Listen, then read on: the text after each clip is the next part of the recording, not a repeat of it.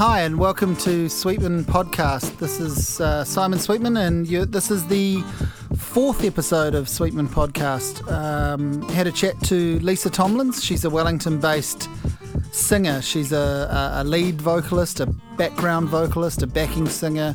Um, she does cameos. She will. Uh, well, as she says herself in the podcast, she doesn't quite turn up to the opening of an envelope, but she has played with just about anyone and everyone in music, and um, they all go for her and her sound because um, because she's so good. And I first met Lisa a long time ago, over a decade ago, probably 15 years ago, maybe nearly 20 years ago. I, I first saw her play in my early days living in Wellington and knew she was a great singer then. And then she has that quality where she's um, her voice has appeared on tracks by artists that I don't really care about in some cases.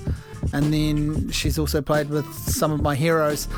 Uh, and she just has a way of lifting a track. She has a certain something in her voice. And when you watch her perform live, um, there's an energy about the way she uh, conveys a song that's that's pretty hypnotic, pretty intoxicating. And in recent years, she's been D- DJing a bit as well. We talk about that towards the end of the podcast. Um, she's involved with a, a DJ kind of group called Chocolate Box.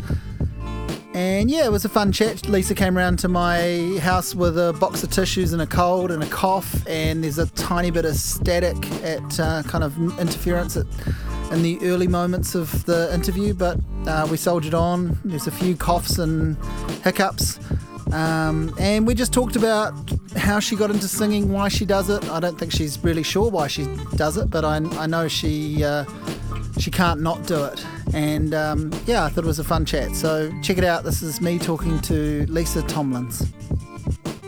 Thinking about the 90s and how Yeah. it kind of condensed down to like a five minute montage. So, and it's all good stuff. So, Yeah. I, yeah, I can't remember any of the shit stuff. Well, I was going to say if this, um, you know, we could reel off names of people you've played with and, and worked with and contributed to Trinity Roots, Fat Freddy's Drop, Little Bushman, Holly Smith, Shapeshifter, Recluse, Twin Set, Rhombus, Fly My Pretties. And if it was a roast, I would I could say anyone good. Um, but but it's not. It's a podcast, and, and and all of those acts have done some some pretty good stuff. Have in some cases done some fantastic stuff. Certainly have audiences that dig what they do. Um, and you've been, in some cases, a very background player, and in other cases, you've been kind of a, a star player and a, a big part of these things. I suppose so. I don't know. I don't, I don't know if I think of it in terms of, of, um, yeah, in those sorts of terms. I kind of just think of everything as a, a fun thing to do. I, I imagine, I mean, knowing a little bit what I know about you and some of the people in the bands we've just named, you probably see it as I'm just playing some music with my friends. yeah. Like you guys, Totally. a lot of you, not maybe not everyone on that list, but pretty close to that list. You all kind of came up at a similar time, or or at least some of the people of those bands came up at a similar time as Yeah. you. Yeah, and they, they just have been really kind enough to say, "Hey, you want to come and come along for a little bit of the ride?" I'm like, "Yeah, sweet as," because you know I genuinely enjoy what they do and Mm, and like hanging out with them, so it's mm.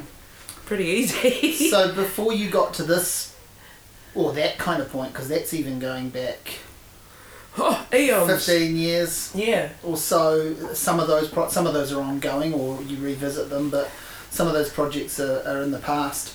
Before you even got to that, um, where did you kind of start before you were doing that? Was it you're you're in covers bands, you're doing karaoke? pop tart, mate. Yeah, Yeah, total. Um, because I think when I started doing any kind of music, because you know, like at high school and stuff like that, you get into musical theatre because it's it's performance and it's singing. Because I can't act my way out of a freaking wet paper bag, but yeah. um, it's it's performance, and that's what I, I enjoy doing. I like telling tales with songs.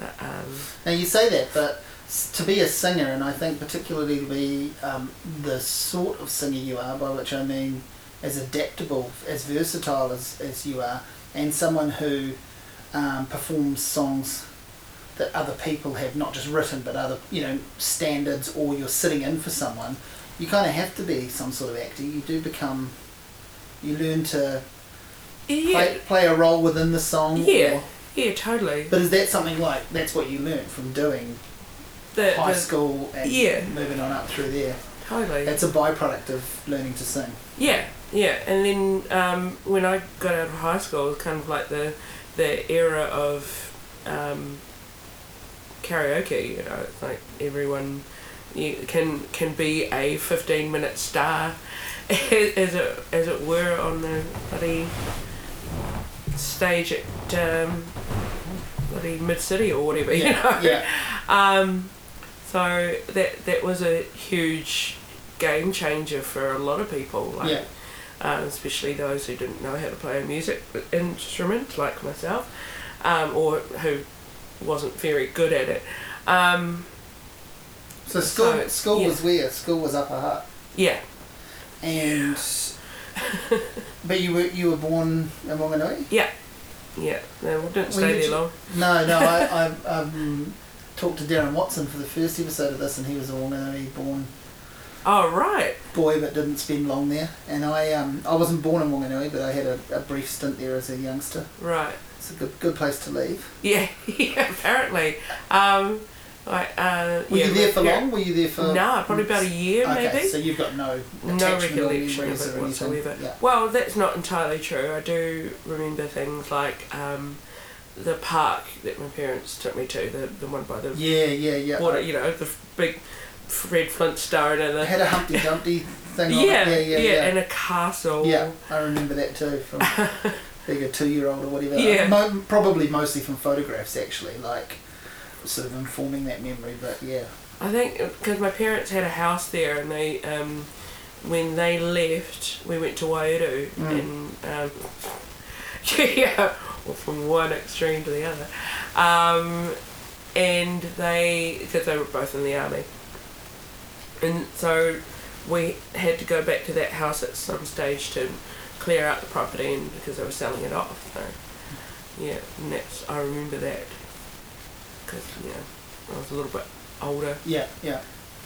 So Upper Hutt's, Upper Hutt's home. I've Home, been there since I was three. yeah, right. So that's Yeah. kind of born and bred, not born, but that's Yeah, yeah, that's, that's close that's, enough. That's the base. that is definitely where like I didn't hear soul music until I was about I don't know eighteen. Right. yeah. So what was what was the first thing that grabbed you about music, or what was the first music that, that grabbed onto you? Um, I guess because like both my parents and my older sister have eclectic tastes, right? Yeah. Uh, well, with Dad, it's strictly jazz. He's a old school Oscar Peterson loving. Nice. Yeah. Um, and and he used to play Yeah. piano, well, he still does at home, but he used to play piano in bands when he was 16 years old, you know, growing up in Hawke's And he's playing jazz stuff. Yeah. Yeah. Yeah, and dance, dance Yeah, yeah, music of the yeah, day, because Yeah. the big dance halls, Yeah. they'd have a once a month party where they, you know, him and his mates would go play, or, Yeah. yeah, t- totally learnt by ear, and was one of those guys who could just, you know, rock up to a gig and Yeah. smash it out at, Yeah. at a very early age. Yeah. Yeah. Um, and your mum played as well, Um, or she sung, did. or Yeah, but that was mostly for family parties. And Yeah.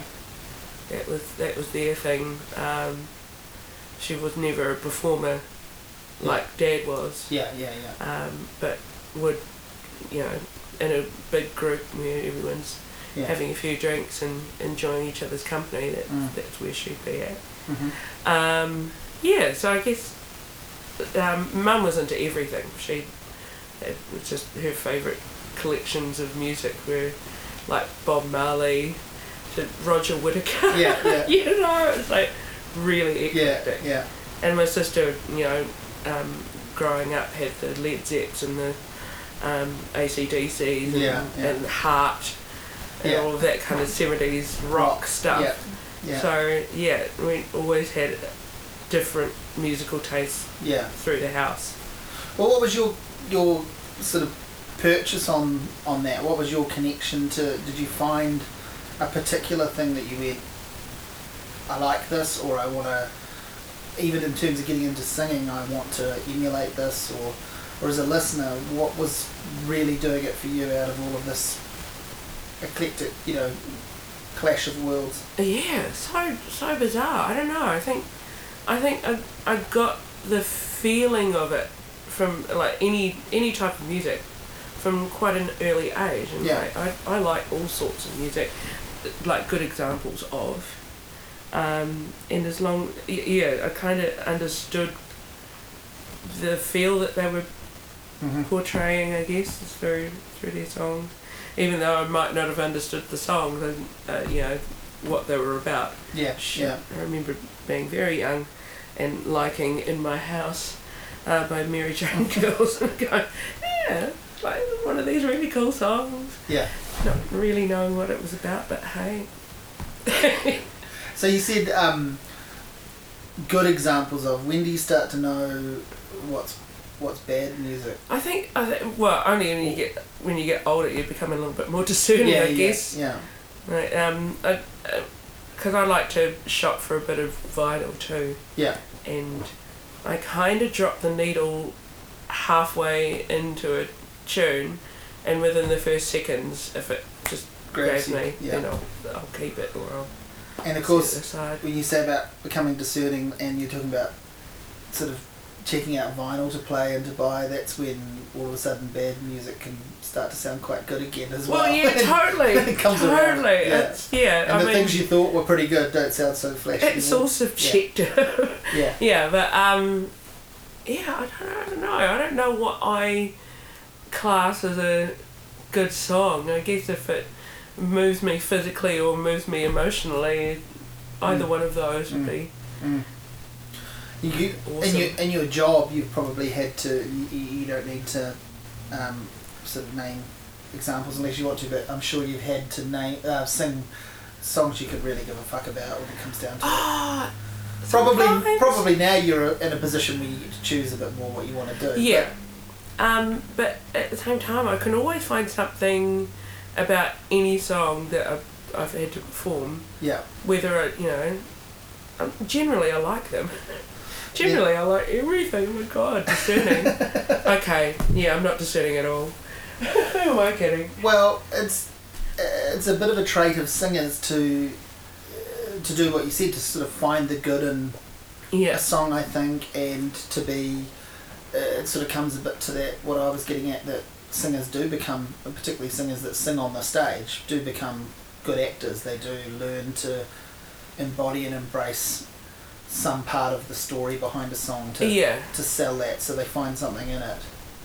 Um, so we, I mean, when did you sort of recognise that you had a voice you could do something with? That it wasn't just like something to do at school to I don't know. I don't think I don't think I've actually come to that realization yet. um, like, I don't know if I ever will, but um, I just. So that's what just keeps- really enjoy it. That's what keeps you doing it. I think so. find out if you're any yeah. good at it. You never, you never learn everything, and if you do, you might as well friggin' give up, you know. um, but yeah, I, I guess I, I'm still, still looking for that. You're um, you're sort of um, humble to a point that goes beyond self-effacing. Oh which is- yeah, it's which ridiculous. Is, which is a fun interviewee, um, because you're going to dispute anything that I that I say that you've done that that, that means something. But um, career high points of recent times, touring the world with Neil Finn, oh, without a doubt, man. All, was all time all time career high point. I'm sure for anyone that has done that in a previous band of his or Yeah, well, I mean, he looked after us really well, you Yeah. know, and and singing all those songs that you you've kind of forgotten um, how much you know of his Catalogue, back catalogue. yeah, yeah, just, yeah. Jeez, he's he outstanding. I think um, it's been interesting, like that tour, and because I saw the Wellington show and, and loved that, and seeing, I guess, that tour progress, and even some of the things he's doing now, he, he is bringing back a few songs he hasn't played for a while. Yeah. And, you know, he is actually. And that's my favourite point of the night, actually, Yeah. when he starts just doing solo stuff. Yeah. He's out there, stripped back, there's a guitar or piano or whatever, and he's singing the shit out of all of those beautiful songs, Yeah. you know? And Yeah. I remember there was one point I was sitting backstage, and because we'd all sit there, you know, a couple of the kids would have wine in their hands and they'd just be like cheering and Yeah. between each song. But we'd sit off to the side and listen to everything, and I just remembered there's um, one song I'd never heard before, Edible Flowers Oh, yeah, yeah. and um, I just I cried my eyes out. Yes. I was just kind of sitting there with my eyes closed and thinking, "Shit, this is so beautiful,", a beautiful song, and it just really got me quite emotional. I was just it's like, "Get it together! You have to go back out there again!" Like you know, trying not to um, let the mascara run too. Yeah. That's one of those songs from, I think, when where him and Tim connect best is is is not so much when they're co-writing, but just when they're writing together and sharing Yeah. things together. They seem to sort of bring these nice family memories out of one another. Yeah, Yeah, connect deep They- connections with music and so amazing. yeah. So, all right. So, how do you end up in Neil Finn's band for that tour? I mean, obviously you've got this CV, like you're a professional singer, you've got a track record, but how do you end up in Neil Finn's band? It's the funniest story. Not well, I thought it was funny. We were away um, in Sydney, just like we decided to go for a girls' weekend to Sydney um, to watch Chaka Khan. Yeah. She was doing a free concert, so mm, you know the the fare to Sydney was w- well worth it. Yeah. Um, and Bella just uh, Bella Kalolo Yeah. just get, been hanging out with her and just you know been w- hanging out with her idol and our idol. And we were Yeah. all just so loved up that weekend. It was it was a really She was called onto the stage. was, and- oh, yeah. so beautiful. That was We- we were just that, like yeah. we were in the audience crying Yeah. you know, get the idea that we cry a lot, but um, it was it was such an awesome moment. And just as that was happening, I thought, oh, I'll check my emails. I got this email, like, and I read through it, and I was like, I don't believe it. And I had to hand it to one of the other girls and go, could you read this, please, and just tell me I'm not reading things, you know, and I'm not just seeing things. And it's an email from Neil going, hey, I just got your email, um, your address from from Sam Scott, um, and was just wondering if you're available during these times, and if so, um, we should meet up and go through some songs, see if we're compatible singers, and Yeah. Well, have you. I'm like, oh yeah, okay. For like for a whole week from that point on, I thought it was an A elaborate hoax. So, who did you think was behind it? I don't know. Well, the Did you mention have of a Sam of- Scott, I was Yeah, like, yeah. oh, okay. like, hmm. That's a clever alibi. He's, Yeah. he's put himself into the context of the joke. that's that's really very funny. Um, but then, uh, so I was pretty aloof. I was like, oh yeah, look, I'm in Sydney at the moment. I'll get back to you. Thinking it was a complete I have, and I went, oh no, it's actually real. yeah. Um, so yeah, uh, met up, sang through Weather with You, and he was like, good. Like okay, that's positive. But we just, um, I think turning up there, we were quite nervous. I was there with, um, there was a couple of others of us there as well. Yeah. I was quite nervous, but then as soon as he came into the room, So it's an felt- audition. I mean, Yeah. Yeah. Yeah, I didn't quite get the context, but then there were a few of us there. I thought, Yeah. okay. And he, yeah, it, when he came into the room, I just felt really relaxed. I thought, oh, this is cool. Yeah. We grow up with these songs, and you've probably sung some of them, if not, you know, in the bedroom, then on the stage. But did you have to? How much work did you put in before going to see him, or did you just? I- I I'm gonna, it. We're gonna wing it. yeah. Well, he, he sent us. Um, he sent Oh, us so you had an idea, Yeah, yeah. yeah. So he sent songs and um, lyrics and stuff, and I thought, oh yeah, that's cool. Yeah. can do that. Uh, and then he said to all of us that were there, like, okay, can't decide. So, um, when can you start rehearsing? Today? so we got in with the band that afternoon, but then had to get because we'd already had a flight back to Wellington the same Mm. day. Um, and then I had to because I was working here in town, and I said, well, I had to come back to work tell them what was happening, and they were like, "Yep, sweet, see ya." Following day, flew back up to Auckland and started rehearsing. Wow. And that weekend, we flew to Sydney to do um, a TV show.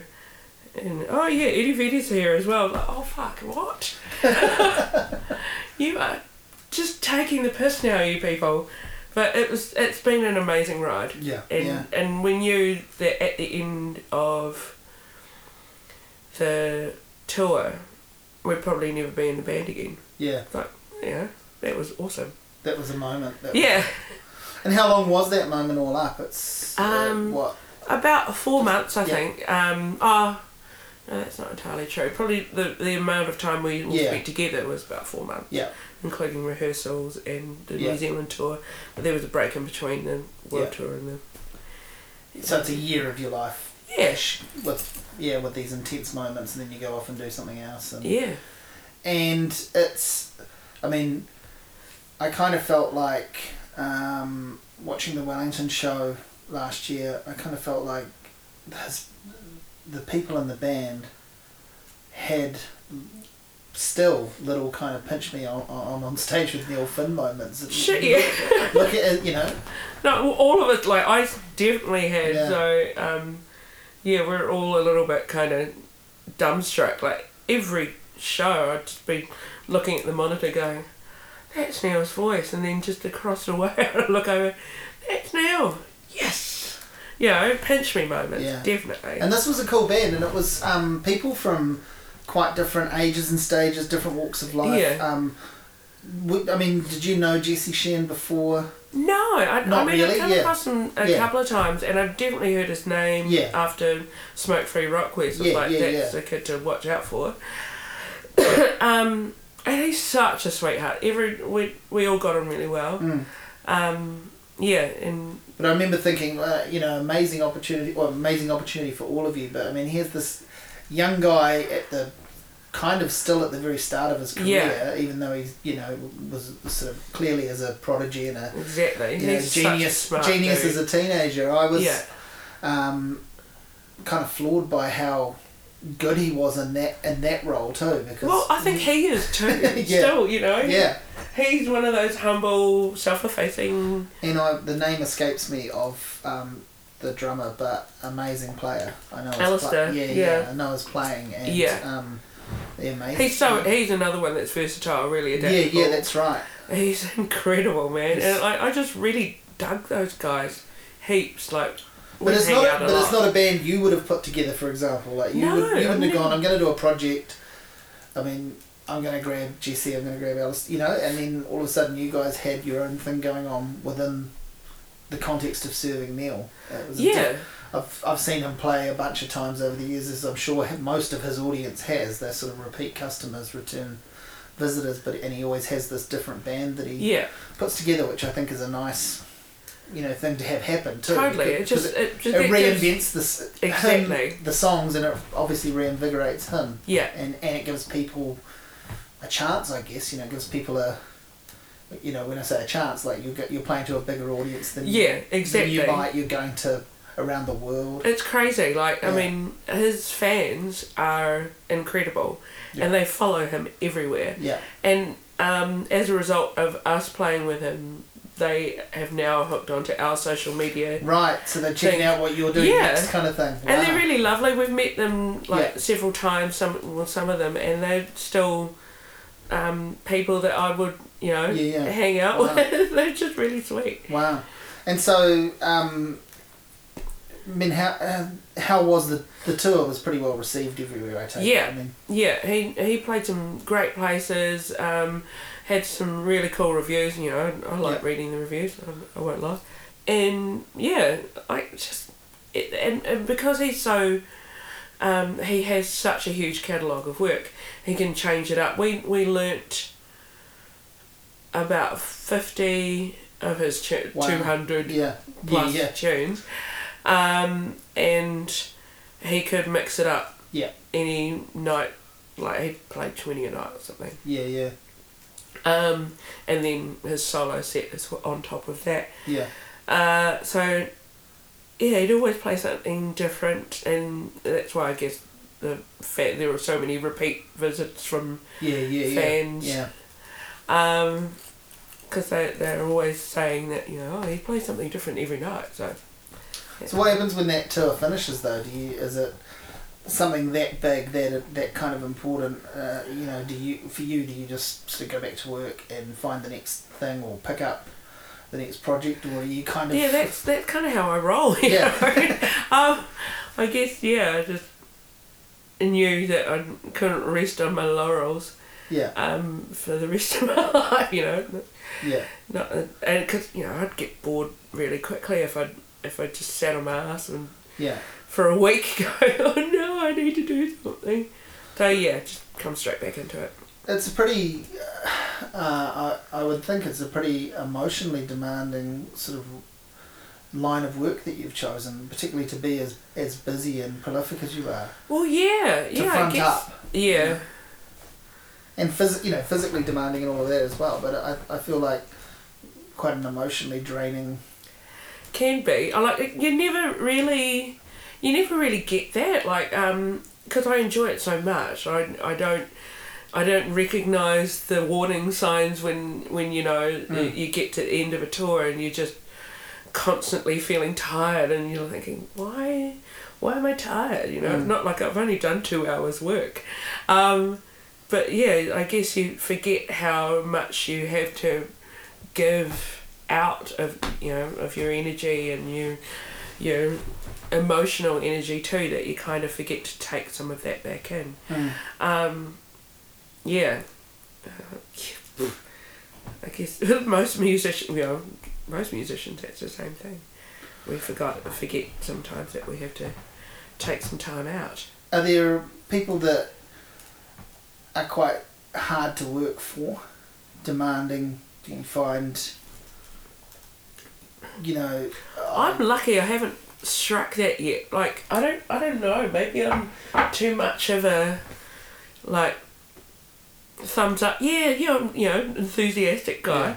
Or or what, but um no. You're probably also giving them what they want. You know, you're probably, you know, Well, delivering. So I'll, I'll definitely helpful. take on board um, direction. I'm like sure, the the most difficult ones for me are ones that don't give you any direction.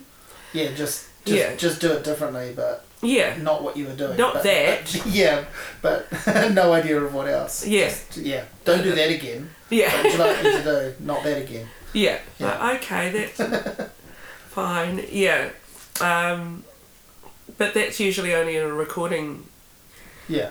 situation, and I, I guess most people kind of get you in because they want you to do what you do, Mm, mm. Whatever that is. So who have we not who have we not named that you've worked with as well? I mean, started off. I'm, I'm thinking way back when I was probably first aware of, of, of you as a singer was Ebb.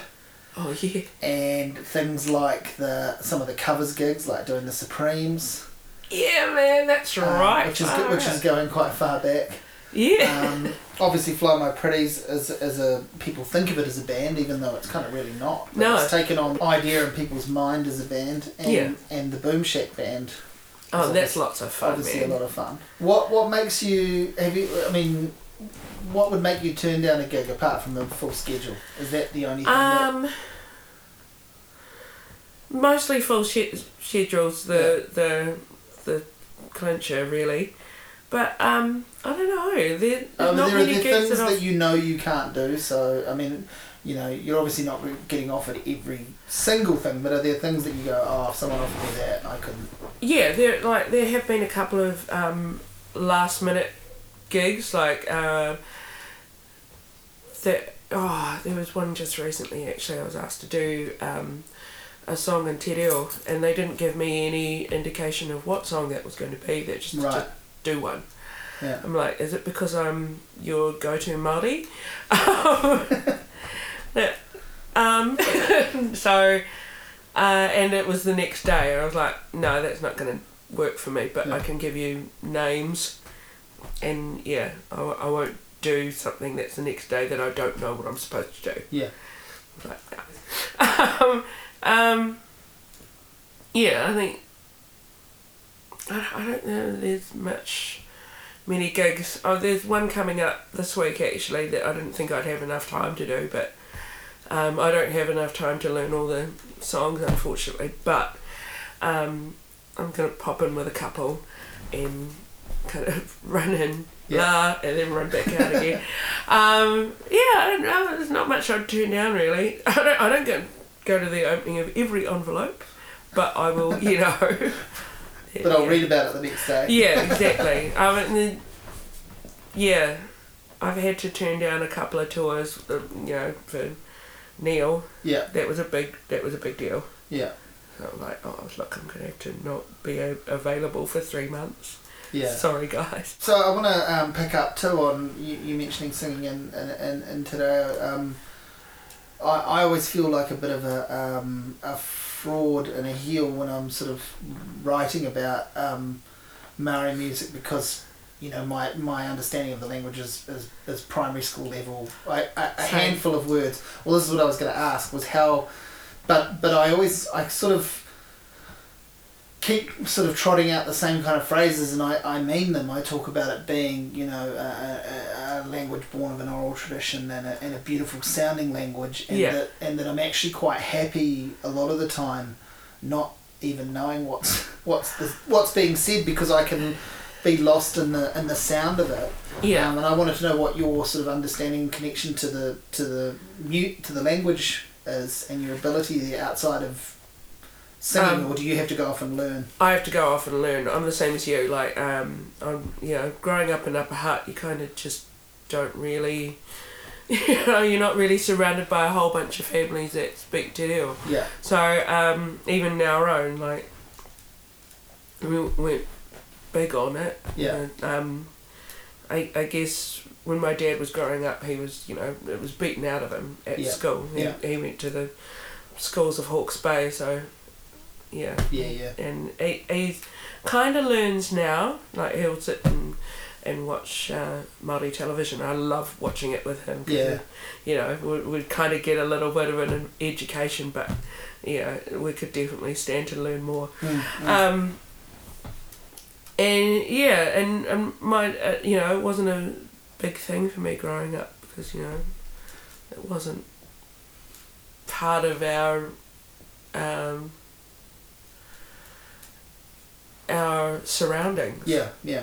Um, So when do you come into contact with it singing? Like, I freaking love it. Like, yeah, yeah, But then again, like my my understanding again is by the tone of it Mhm. rather than what anyone is, hmm um, what what the actual meaning of the words are. So So if you have to sing something, will you go away and but will you look at a translation though and get some idea of? yeah, well, the most of the The time, lyric. um, the I'm singing with uh, women or men who know Yeah. what it is, so Yeah. they'll they'll all wrote it. Yes. So they'll um, they'll tell me what it's about and you know Yeah. get more of an idea of what it means and Yeah. how to like portray it as well. Yeah. Yeah, yeah. So when when do you first come into contact with with um, I guess the world of sort of Maori song? Yeah. That was that was um I guess, you know, like growing up in, at school you still got There a couple cer- haka yeah, yeah, groups and yeah. um and you and learn a little bit there but you know because it's not constant it's just you you lose so much. Mm. Um, yeah, and it just fills me with joy when I see um, artists like Ria Hall and and Maisey Rika and uh, just amazing Yeah, yeah, vocalists who who can also speak fluently and and just still able to put that amount of mana in their in their te reo songs, you know, as well as their English songs. mm. Um, it's just I, I Yeah. love watching and listening to them. I kind of think if there was one good thing to come out of that um, recent Temuera Morrison variety show, it was, it, was a, it was a platform for the modern Yeah, quartet totally. because they sort of uh, I didn't I didn't always like some of the songs that they were tackling, but just the, the, the approach that they have there and the Yeah. abilities that they have. It's like It's sitting such a around. nice throwback to, to you know to a lot I guess a lost tradition and a lost era. Yeah. I mean, it's the same things that my aunties and uncles and mum and dad used to do when sitting around the kitchen table. Yeah. That's that's their that's their style. Yeah, yeah. Sitting there with a guitar. It all sort of it sort of comes from in some in some level uh, that uh, like I'm thinking in New Zealand in the in the seventies those sing-alongs they sort of come in part from the fifties and sixties and the show band you know like a cut down version of the show band era and and and how cool all of those players were yeah, touring the world, yeah and like they they get very little kudos yeah in their own country. That's right. They're off in Vegas doing like yeah seven So- nights a week, just Yeah. slamming it. You know? yeah and, yeah and re- and really good players and it's all about the I think um, it's all about the repertoire yeah, you know, rather than individual stars. Like they, Yeah. can, they can all play, they can all sing, but it's actually about serving up this body of work, finding finding good songs and serving them. I remember going to um, the Māori Music Awards a few years ago up in Hawke's Bay and Hastings. And they um, and the theme that year was a lot of um, Māori show bands, and they had a Mm. few few of the players from the uh, from the old show bands there, and they'd talk about their lives and how they would you know do all these things, and then they did a showcase during the the um, uh, the show, and they all swap instruments. They're all really proficient in every instrument. Yeah, yeah, And they swap instruments, and like everyone's taking a harmony, and and it's a big. Like, well, they worked hard, yeah, yeah, yeah. and they were really well appreciated there. Yeah, I remember playing a, um, at like a gig years and years ago in, in one of the pubs in, in a covers band, and a guy came and introduced himself to me afterwards, wanted to have a look at the drums, and he was like, "Oh, I, I used to play." I used to play drums with Tui Teka, but you probably don't know who that is. And I was, I was, I was like. I certainly do, and and you know we got chatting away about that, and he was like, oh, you know, I played in the you know I played in the Volcanics for a while, and um, but I'm not really a drummer. I'm a guitar, you know, I'm a guitar, I'm a guitar player. Just I can't remember his name, and I wish I could, but so many wonderful stories. Yeah. I'd sat with him for about an hour after that show, Awesome. and but I love that he talked about all the different people he played with, all the drum kits he'd owned, and then and then at the end, sort of half or halfway through, he's like, I'm not really a drummer though. I'm more of a guitar player. and then he listed, you know, half a dozen other instruments. Oh, I learnt piano first, and rah, rah, rah. so. Let's go. Let's go back. Actually, uh, related to that, let's go back to your parents' understanding of music and you getting into singing, and and your dad being self-taught. And what's your grasp of instruments beyond singing? Have you picked up and Oh yeah, yeah. Well, you know, and, um, I should have, you know, we we discussed it when I was probably at primary school, like late primary school, what instrument I should take up. Yeah. Um, and it ended up being flute, of all things. I learned how to play flute. Terrible at it, um, but, you know, because I never rehearsed. I never, you know, Yeah. never practiced. That's that's my thing. I never practice. I'm terrible. Um, but that was that was my first foray into reading music. yeah, Uh, so I can read a melody line. Kind of. Just don't ask me to do anything more than that. yeah, Um, yeah, I guess that, and then when I hit high school, I kind of kept doing it, even though my flute teacher was like, "Ah," she was so patient, such a patient woman. Um, I don't know what she thought of me. She just kept on bringing all these jazz pieces out. It's like, let's try this. Like, Yeah. Yeah. Because she could see I was being a bit bored with, you know, little red hen. yeah, Um, yeah, then I took up drums.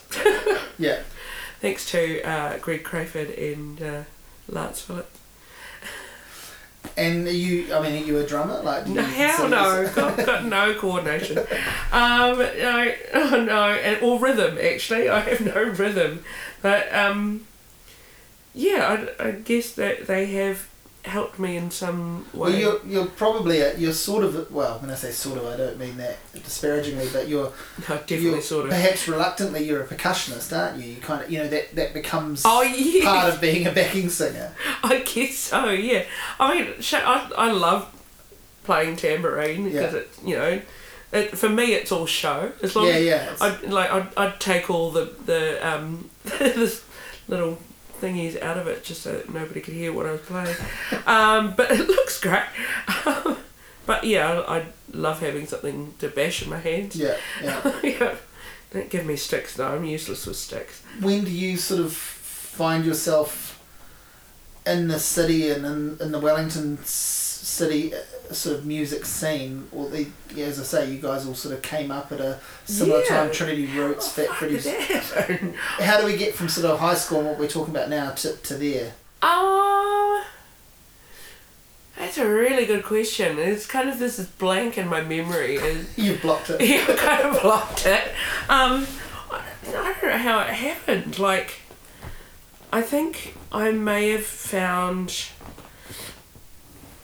Um, ah, yeah, yeah, yeah. That's it. Like, I, I remember a, um, a karaoke competition that I entered in. I came second. Um, but the girl who, like, part of the prize was going on a bit of a tour with the, the other winners. Mm. And the girl who came first couldn't do it because she couldn't get time off work. I was like, yes. Um, so I ended up doing this tour, and like from that, there there were um, the winner of the When you say couples division. tour, was it a tour of like RSAs? Or? Pretty much. Yeah. Yeah. Ye- Well, yeah. Yeah. Actually, and we got in a. I don't know. I, don't- yeah. And again, it's all a bit patchy, but um. Yeah, the winner of the male division, the winner of the um the.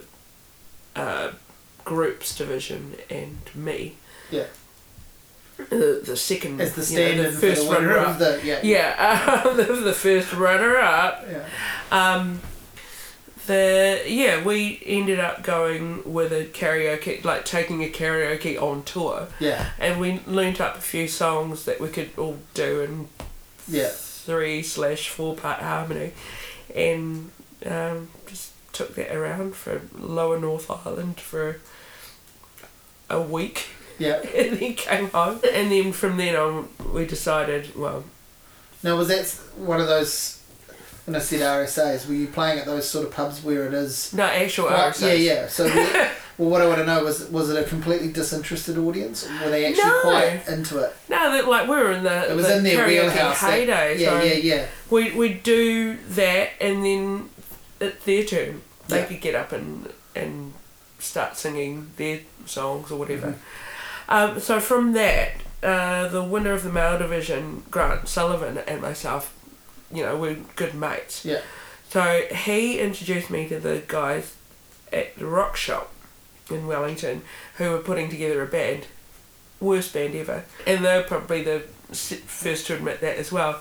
They spend all their time tuning the guitars and Yeah, yeah, pretty much. then taking a different one down off the rack. yeah, that that like we rehearsed all these songs. We had one gig. Yeah. The end.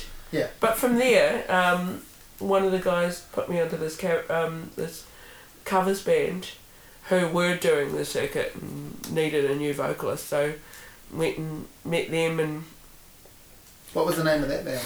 Hatman Do. Because covers bands always Yeah, have great, totally, eh? And so, because they were in the circuit, same circuit as like um, uh, Ian Gordon and Sheree Yeah. Matheson, who Yeah. were doing Groove Fusion at the time. yeah, Um, Slam, who had you know Anthony Yeah. Picard and Mike Petrie and uh, all those cats in that band. Um, and so that yeah, they, they were of that that covers bandy. Um, when covers bands were king yeah. uh, kind of four hour a night gigs and yeah and just making shitloads of money So this is what in early into the mid nineties. yeah, Yeah. like kind of 93 94 Yeah, um, so yeah I'd met all those cats started playing with the Hatman Do and that's where I met all those the other you know the yeah, um, Aaron Tokona was in um, Groove Fusion with Cherie and yeah, Ian. Um, and then Dallas had just arrived in New in Wellington from Kaikoura. Um, yeah, and tho- th- like we all kind of started doing that same. Um, yeah, ninety five was when the um, the Supremes thing Oh was yeah, yeah, happening. yeah, yeah. Um, and Courtney Place was the place Yes, to be, Yes, and you know, it was a um, it was a fun little time. yeah. And then uh, just you mentioning Dallas there, um, sort of maybe think that there was. You know, we get we're getting towards the kind of what becomes known as the welly dub thing. Yeah. And and, and you, I, I'm interested to know your experience around that because you're sort of right in the right in the thick of that, but as a sideline Yeah, who knew? later, I guess. Um, but but that scene, I mean, any scene kind of ends up revolving around a, a, small handful of key players. And mentioning Dallas, I think like he's probably one of the the key players in the start of that scene. Dallas and Mu, and Yeah. and and then Barnaby Weir and you know, like Yeah. there's, there's the small handful of people that are, you know, directly responsible and now now need to be part of the um, lineup for the firing squad. No, no. but- It's That's true. It's, mean, no, Simon. no, it's true though, isn't it? That, that, that those are the those sorts of names are people that Yeah. they've got pulling power and they've got talent and they've Yeah. got ideas and uh, groups and ideas and projects are starting to form around them. Yeah, so mid nineties was Yeah. like the the um, the melting the starting point. Yeah. That that whole melt together melt down. Yeah. Um, the, melt, the melt together. Yeah. Um, and and where everyone started like um, they were still doing the covers band thing, but Yeah. started um, putting in original stuff like um, I think well, that's where so, uh, a couple of years on, someone like Twin Set's a good example of that. Yeah. Yeah. totally. Yeah. Like I, I met those guys probably about I don't know I remember. yeah go- fifteen years ago yeah, yeah, I remember watching them nearly twenty, probably nearly twenty years ago, in in Roasters Cafe. right oh my cycle shop or something yeah now, I think, and they used to play Saturday afternoons yeah down there, and we'd go and go and get our coffee and smoke cigarettes in the back corner of the when you could smoke inside and That's right. My um, my boyfriend at the time used to work next door at the curry club. right, Yeah. Yeah, so I'd pop in there. yeah, Um, yeah, that's right. God. Um, and and the old Matterhorn when it was just Yeah, a yeah. one lane yeah. one lane bar with an you know with rice paper on the walls. So, have you done some atrocious gigs at this point, like disinterested audiences? Oh yeah, Thinking plenty. about thinking I still about do. thinking. well, that's what that's kind of what I want to talk about as well. Like think, but in those early days, thinking about quitting. You know, why do I bother doing this? Nah. Or just, or just this is still fun. this is still fun. Like Yeah. there, there are times when I'm just feeling really like no energy and um, just can't be asked. You Yeah. know, like leaving the house even. That hasn't come on until probably um, much later, later in life because you Mhm. know. I'm still excited about life a few years ago. Not so much anymore, but um, no. When you still can find energy from somewhere, Yeah. um, yeah, there there are days where I just can't be. I just don't want to leave the house. What are some of these kind of like what what sticks out in your mind as kind of funny bad gig stories? Oh, so many. Um, I I kind of liked. Um, it becomes a bit of a joke sometimes when you think, okay, um, let's see how many songs it'll take me to get rid of everyone. Um, I, I'm I'm down to um, um my yeah I'm down to one song. Yeah. Yeah. Like I'm gonna empty this bar. Let's see how many songs it'll take to What's- empty the bar. What's a good go-to song? To empty a bar. Um, de- it depends on the audience, really. Yeah, any yeah. any song could be that that Yeah. song, and, and probably the way that you you interpret it as well is probably not not great. But um, yeah, and it, is, it may not be the audience's fault. Yeah, They probably have to go back and get the know. yeah, exactly. Yeah. So it's, yeah, it's not their No, well, I've, I've, I've, I've, in my very limited abilities and in my limited time playing, I've, I've played a lot of RSAs and uh, working man's clubs, and Those are the fun ones. they, they are. But you get some fun. You can get some very funny audiences, and I, Yeah. my, my kind of gig, all time gig horror story really is um, being double booked with the rugby, and um, Yeah. but, but them deciding that we had to play anyway at the same time, and then um, te- you know telling us to play quieter and quieter, and then all turning their chairs in the other direction to face to face the screen. Oh, that sucks. so it was pretty funny. Yeah. so you just pl- I mean, we just played, and then when we tried to stop to take a slightly longer break because no one was interested, they sort of came past and tapped their watches like, you know, you've had seven minutes, up you get, and we were like, well, because they they obviously kind of realised they're not getting out of here without us. You know, we're not getting them out of here without paying them. So Right. we want them to earn their money, but it was the most ridiculous scenario. Like no one was listening, no one wanted to hear it, and Yeah. and we were then also distracting them hearing the rugby. But it got they they there was a guy fiddling around plugging cables into the back of the TV and um, you know connecting it to the bar sound system so that like the rugby just got, we got quieter and Oh quieter. my and then the rugby got louder and louder. That's It's pretty, awful. It's pretty funny. Have you ever done a racist gigs? Gig? I've played at um. I've played. We had a standing gig at Sinn Féin Motorcycle Club. Yeah. So uh, I don't know if that comes. Cl- felt it felt like it came close. and there was also um, we weren't allowed. That was one where we weren't allowed to leave. We had to keep playing, and they just keep putting their hat round and. Mysteriously, these rolls of twenties would just turn up. I don't know Shit. what I don't know what sort of sideline thing they could have been pushing that would, you know, have, allow them to have so many twenty dollar notes. Um, no. When, no I, when I knocked on the door and the little slide thing opened up to see who I was and why I had drums, nothing kind of clicked as to why.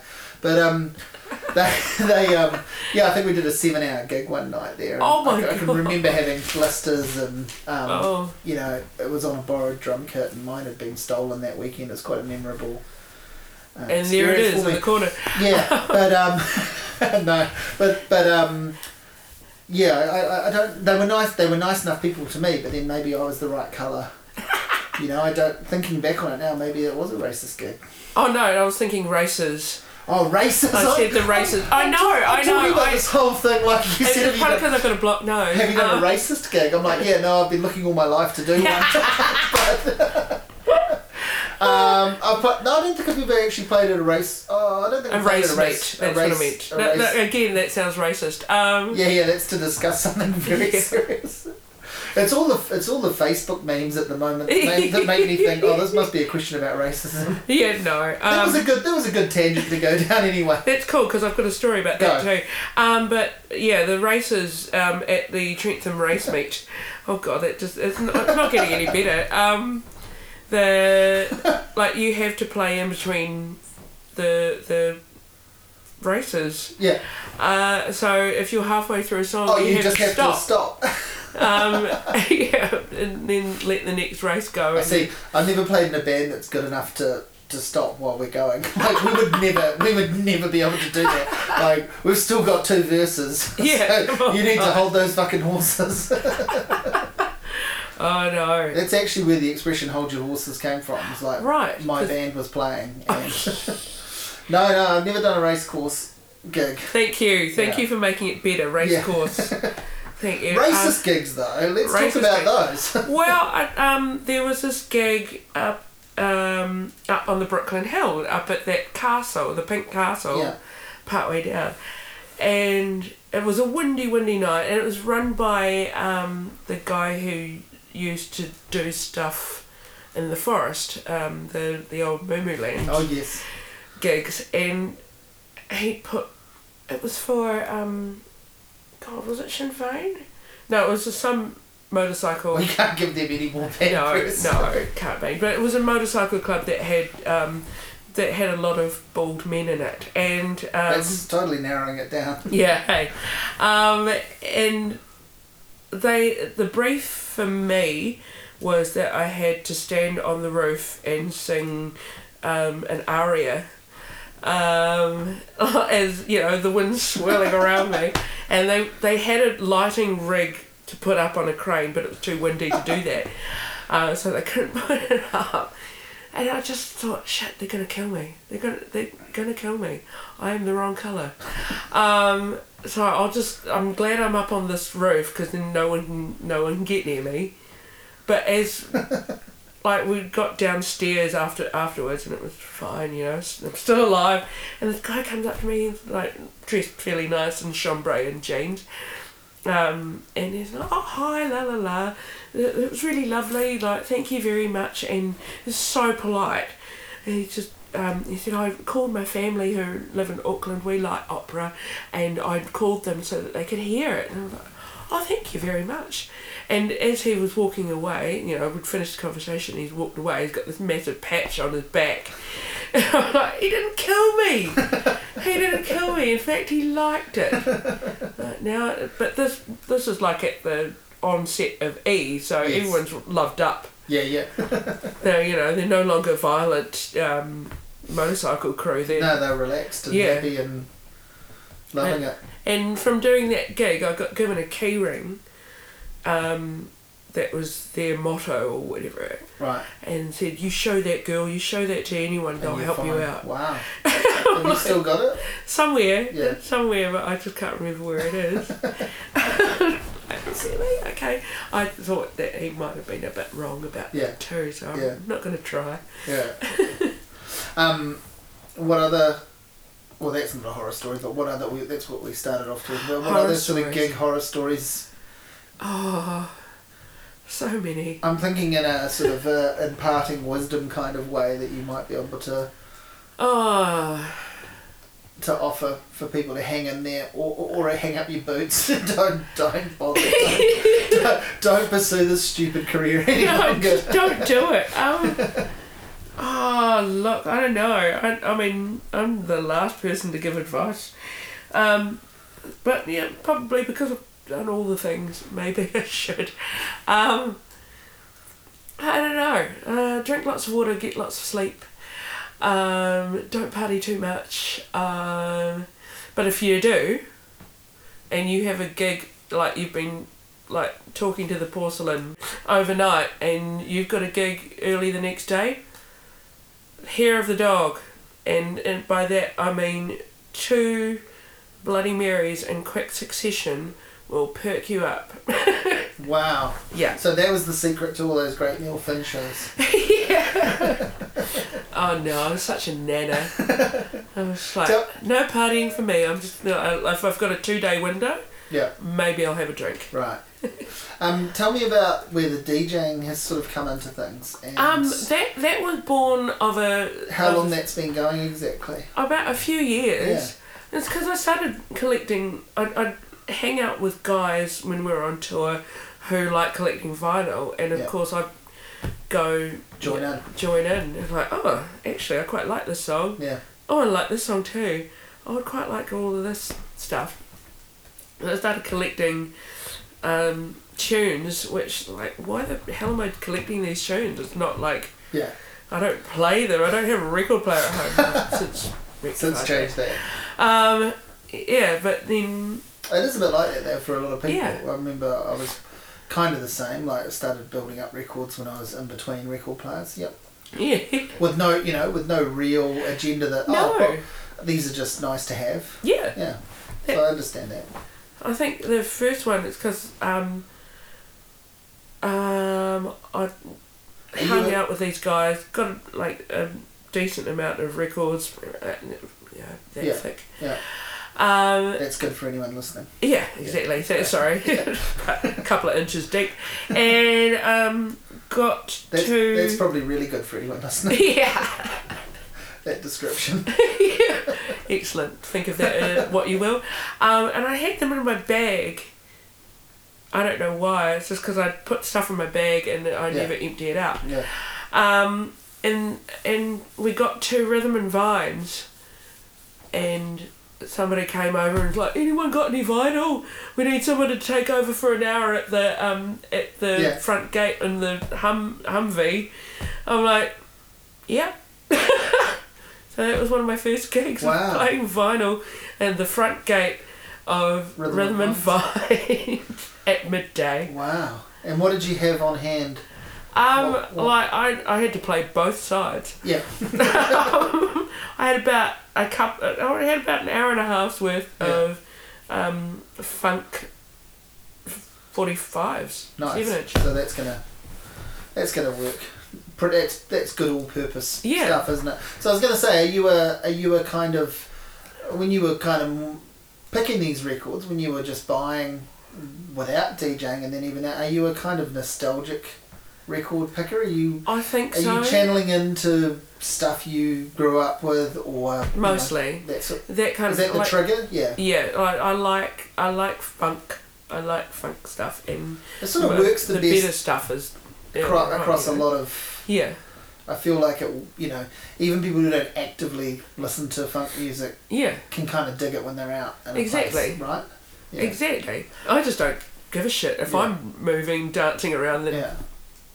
That's good for me. You Yeah. know, if it makes me want to want to dance, then So when was your if that was your first gig, which was you know thrust upon you, you seized it Yeah. by fluke. When was the second gig? Did, did Um, that did that do something? Were you like, man, I really got to do that again? That was like a Uh, strange start, but I dug it. Or were you not that phased about that? I'm not that phased. Yeah. Like everyone that was come rolling through that gate were like dragging one of their drunk friends along. Yeah. So and there's had no audience. Yeah, it was just like just that filler. wasn't. Yeah. Yeah, exactly. And Yeah. the the guys that were running it, they they hooked me up a microphone as well, so I Yeah. could sing along with some of the instrumental tracks Yeah. and just make stuff up. That's, I mean, I, I prefer Sounds it when fun. people aren't listening. Yeah, yeah. Like, um, please don't listen to me. I've got nothing to say. Oh, baby, you know I'd do anything for you. And I know there was a time when you do all for me too. But lately there has been a change. Something's playing on your mind. Yeah, come back to my side.